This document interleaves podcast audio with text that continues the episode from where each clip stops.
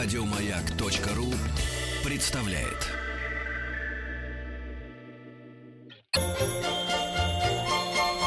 Новогодний базар. Антон Долин у нас сегодня в гостях, несмотря на то, что на дворе среда. Антон Долин. И про новинки будем говорить, Антон. Очень Давайте много поговорим. Ну, давай вопрос для начала. Я так сразу не Не могу. Новинки. Ну, Новинки, хорошо, давайте я начну. Почему премьеры фильмов в основном в четверг? А, слушайте, э, потому что фильмы считаются уикендами, их сборы. Э, Наибольшее количество зрителей идут в субботу и воскресенье, многие идут и в пятницу тоже. Поэтому четверг это такой день раскачки публики, чтобы она успела привыкнуть к тому, что э, появились какие-то новые фильмы.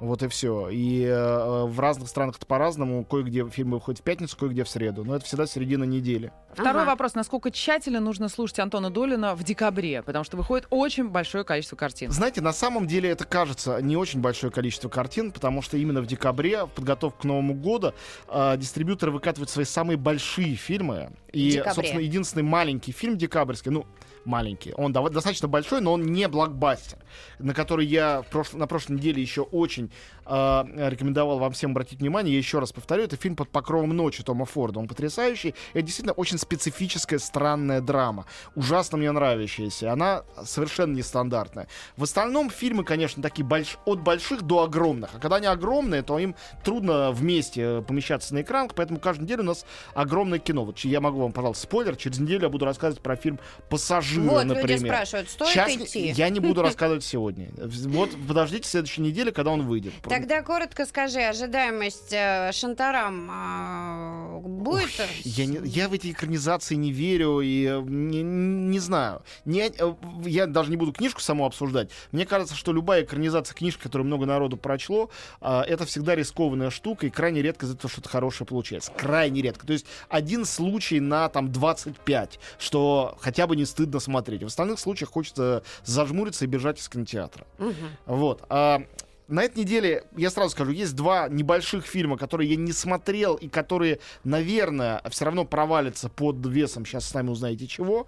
Все равно, хоть я их не смотрел, я их назову. Это а, мелодрама «Призрачная красота» Дэвида Фрэнкела с Уиллом Смитом в главной роли. Уилл Смит в этом году назван один, од- вместе с Джонни Деппом одним из двух самых переоцененных артистов. В смысле, очень большие э, Гонорары. гонорары, да, и небольшие сборы фильмов. Этот фильм не исключение. В нем, кстати говоря, вообще хороший актерский состав. Там и Эдвард Нортон, и Хелен Миррен. Э, но все, что я читал в американской прессе, настраивает очень мрачным образом, что это совершенно слезливая, едва ли не сопливая э, мелодрама такая на разрыв аорты, ужасно неправдоподобная, э, полностью рассчитанная на вот э, людей, совершенно лишенных вообще какого-то, какой-то критической дистанции по Я стояла в кинотеатре, и народ стоял около вот этого билборда с этим фильмом, ведь э, вынесены все, там, я не знаю, 15 знаменитых артистов, кроме э, Уилла Смита, и все тыкали пальцем и хотели бежать, потому Ну что... да, ну понятно. Это Кира. Найтли, тут чем кого еще, только чем- нет. ну у а. них небольшие роли, большая только у Смита. А, чем еще можно тут козырять?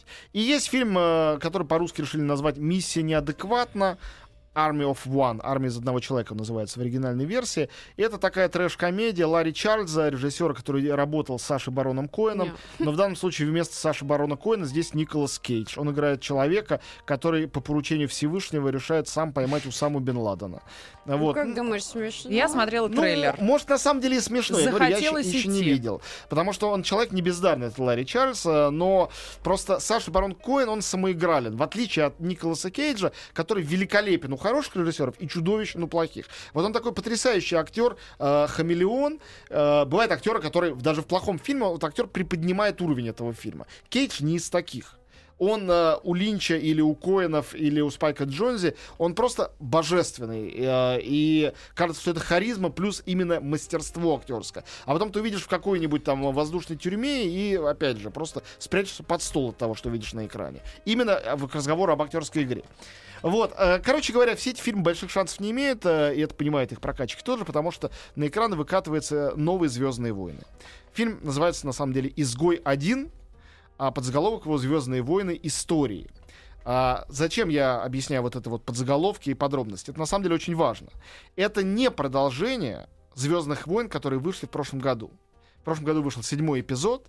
Прямое продолжение шести эпизодов Звездных войн, которые Лукас и его товарищи делали на протяжении там, ну, 77 года, посчитайте, сколько лет, там, ну, почти, почти 40 лет.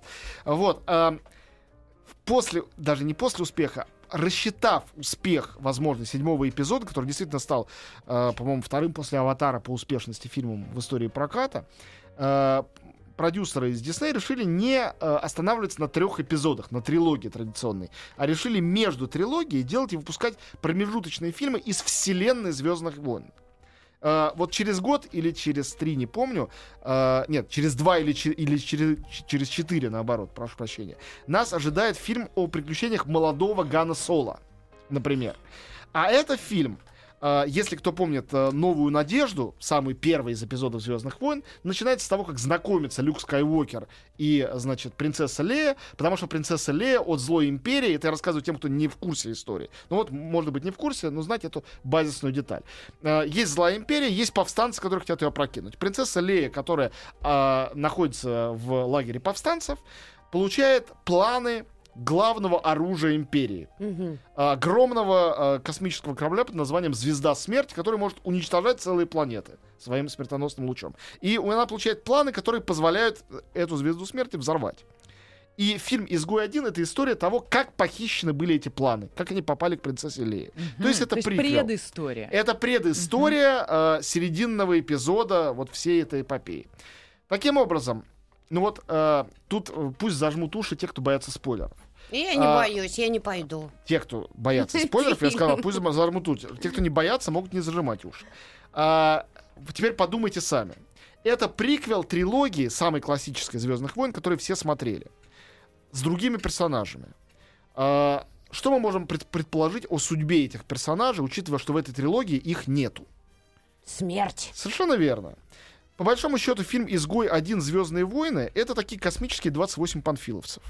Это история, э, это военный Остается фильм. только Лея, мы поняли Вот. в конце. Вот этой, Ну, э, ее там практически тоже нету, потому что она а, впервые мы ее встречаем э, в фильме «Новая надежда». То есть мы это к ней... про кого-то других людей. э, нет, тут есть Дарт Вейдер. Тут есть Уже им- неплохо. имперцы, тут есть разные самые повстанцы. Тут есть толпа прекраснейших артистов, которым всем особенно нечего делать, потому что в этом фильме им полагается только стрелять э, в злодеев, э, похищать планы Звезды Смерти и героически погибать, чтобы передать дальше по эстафете, кому нужны эти планы. Среди этих артистов, на самом деле, хочется плакать, насколько прекрасны эти артисты и насколько они бездарно в этом фильме использованы.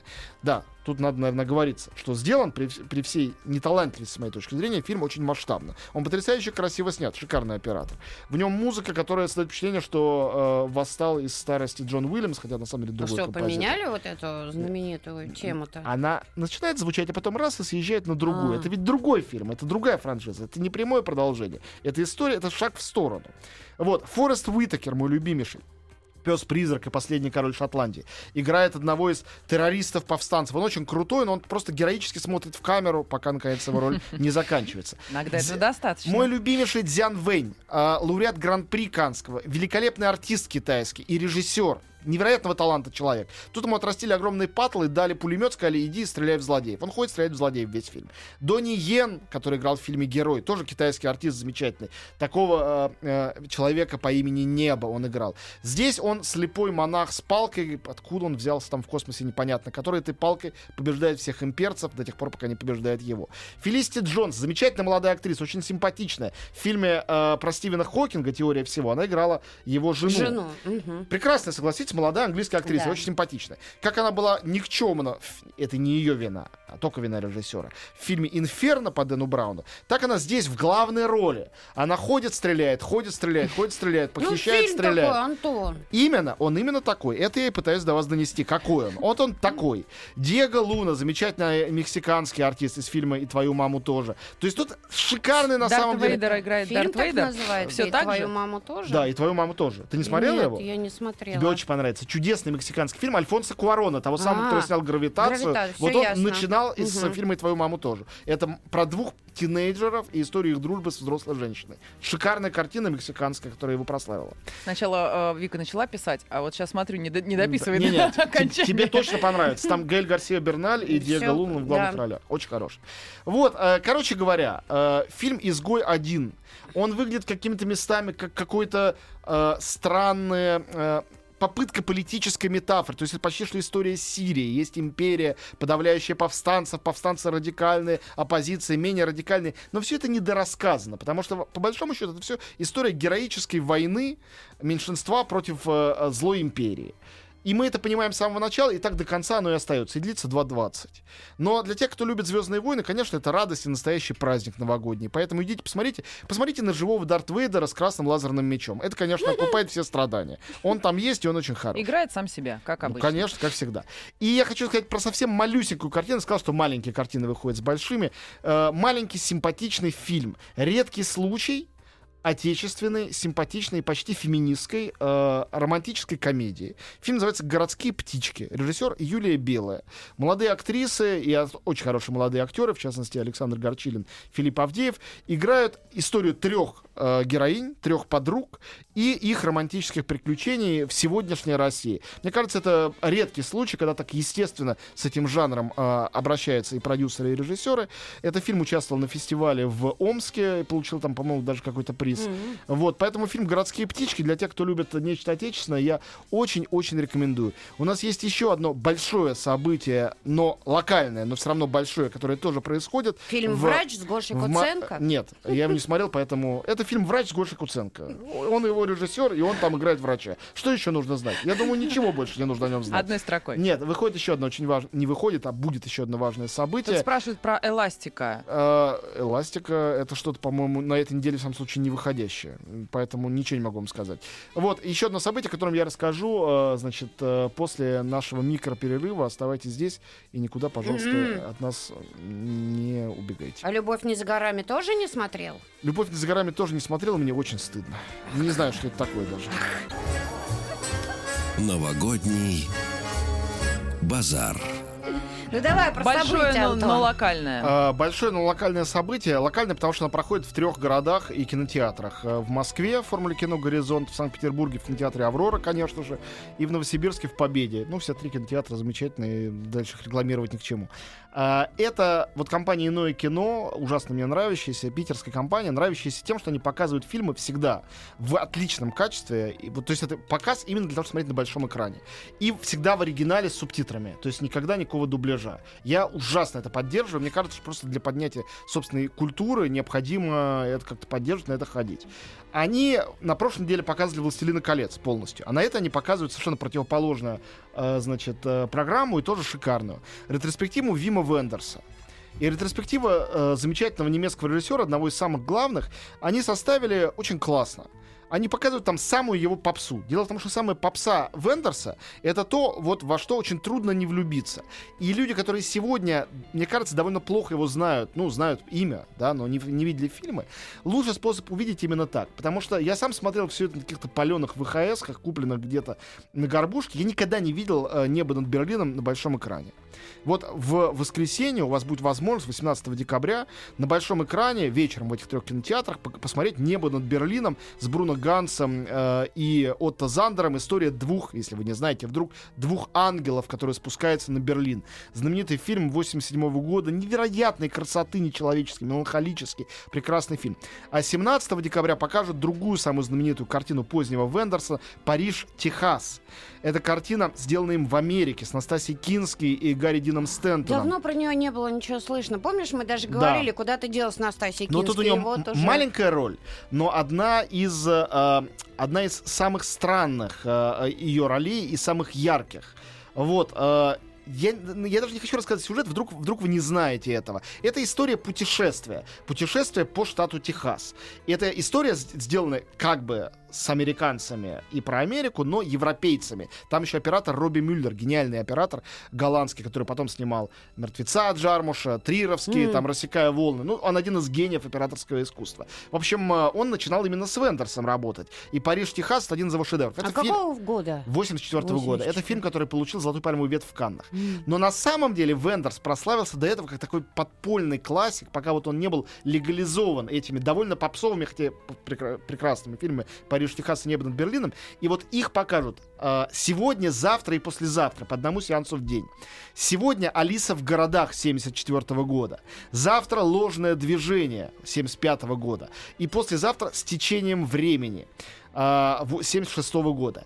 Три потрясающих фильма, внимание, с течением времени очень длинный, он длится почти три часа. Это три истории, Три истории тоже путешествия, не случайно называется «Ложное движение», один из них.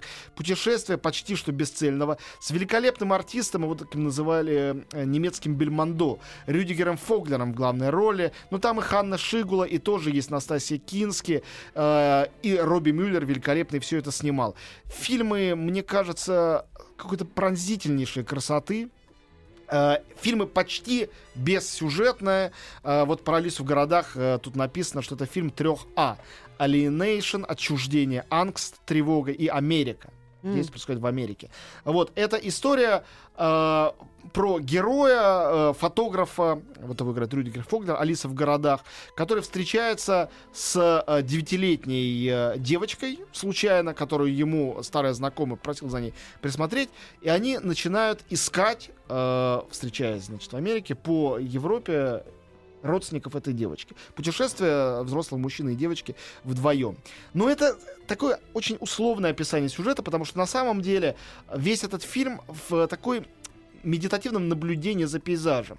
А, и он, не знаю, как это еще объяснить, совершенно завораживающий. Он очень глубокий, но при этом совершенно лишенный какого-то глубокомыслия и нарочитой философскости в диалогах. Он очень визуальный. Вообще, конечно, как снимает Робби Мюллер, это нечто. Это э, чистое искусство, это чистое кино в то же время. Чистое время и чистое движение.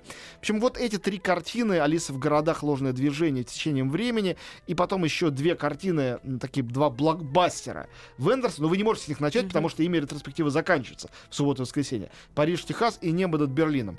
Я всем небезразличным людям очень советую. Вот мне сообщили из Питера, что трепетный Питер, он уже билеты раскупил. А в Москве... Вот я только хотела спросить. А в Москве очень мало и плохо покупают э, в горизонт. Поэтому, друзья, не подведите уж э, А вообще на такие акции, вот скажи, охотно идут люди? Иногда полные такие? залы, иногда по пол зала набирается. Невозможно никогда... Спрогнозировать Я думаю, нельзя? на Братство Кольца О, очень, очень трудно, людей. очень трудно спрогнозировать, я не знаю. Но я знаю совершенно точно, что пустых залов у них не бывает.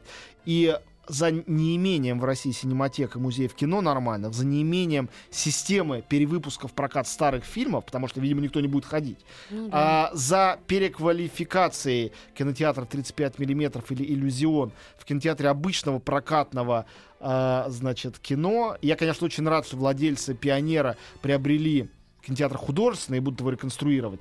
Но э, вчера в соцсетях я видел фотографию изнутри этого художественного, он, по-моему, три года закрыт. Как он сегодня выглядит, это просто внутри этой коробки груда мусора, хлама, разрушено там все. Когда я вижу такие вещи, то мне, с одной стороны, больно, а с другой стороны, я как-то признателен по-настоящему всем тем, кто устраивает показы старых фильмов и устраивает их не абы как, что, чтобы каждый ну, подумал, да. ну ладно, Слушай, ну ты же так... точно знаешь, ну не ради же денег они нет, это делают. Нет, это все идеалисты, это все люди, верящие в кино и в осмысленность его показа. Поэтому, друзья, Тут как давайте... раз Антон призывает а, кинокомпании, которые вытаскивают с VHS а, хорошее кино и нам дают возможность посмотреть, поддержать. По насто... Да, я призываю поддержать всех, кто показывает старые фильмы в хорошем качестве, еще и в оригинале с субтитрами. По-моему, это святое дело. И сам собираюсь э, поддержать. Обязательно пойти, хотя все эти фильмы видел, хотя бы что-нибудь посмотреть наконец-то на большом экране как надо. Спасибо тебе, Антон Долин, что-то есть. Спасибо и вам. Еще больше подкастов на радиомаяк.ру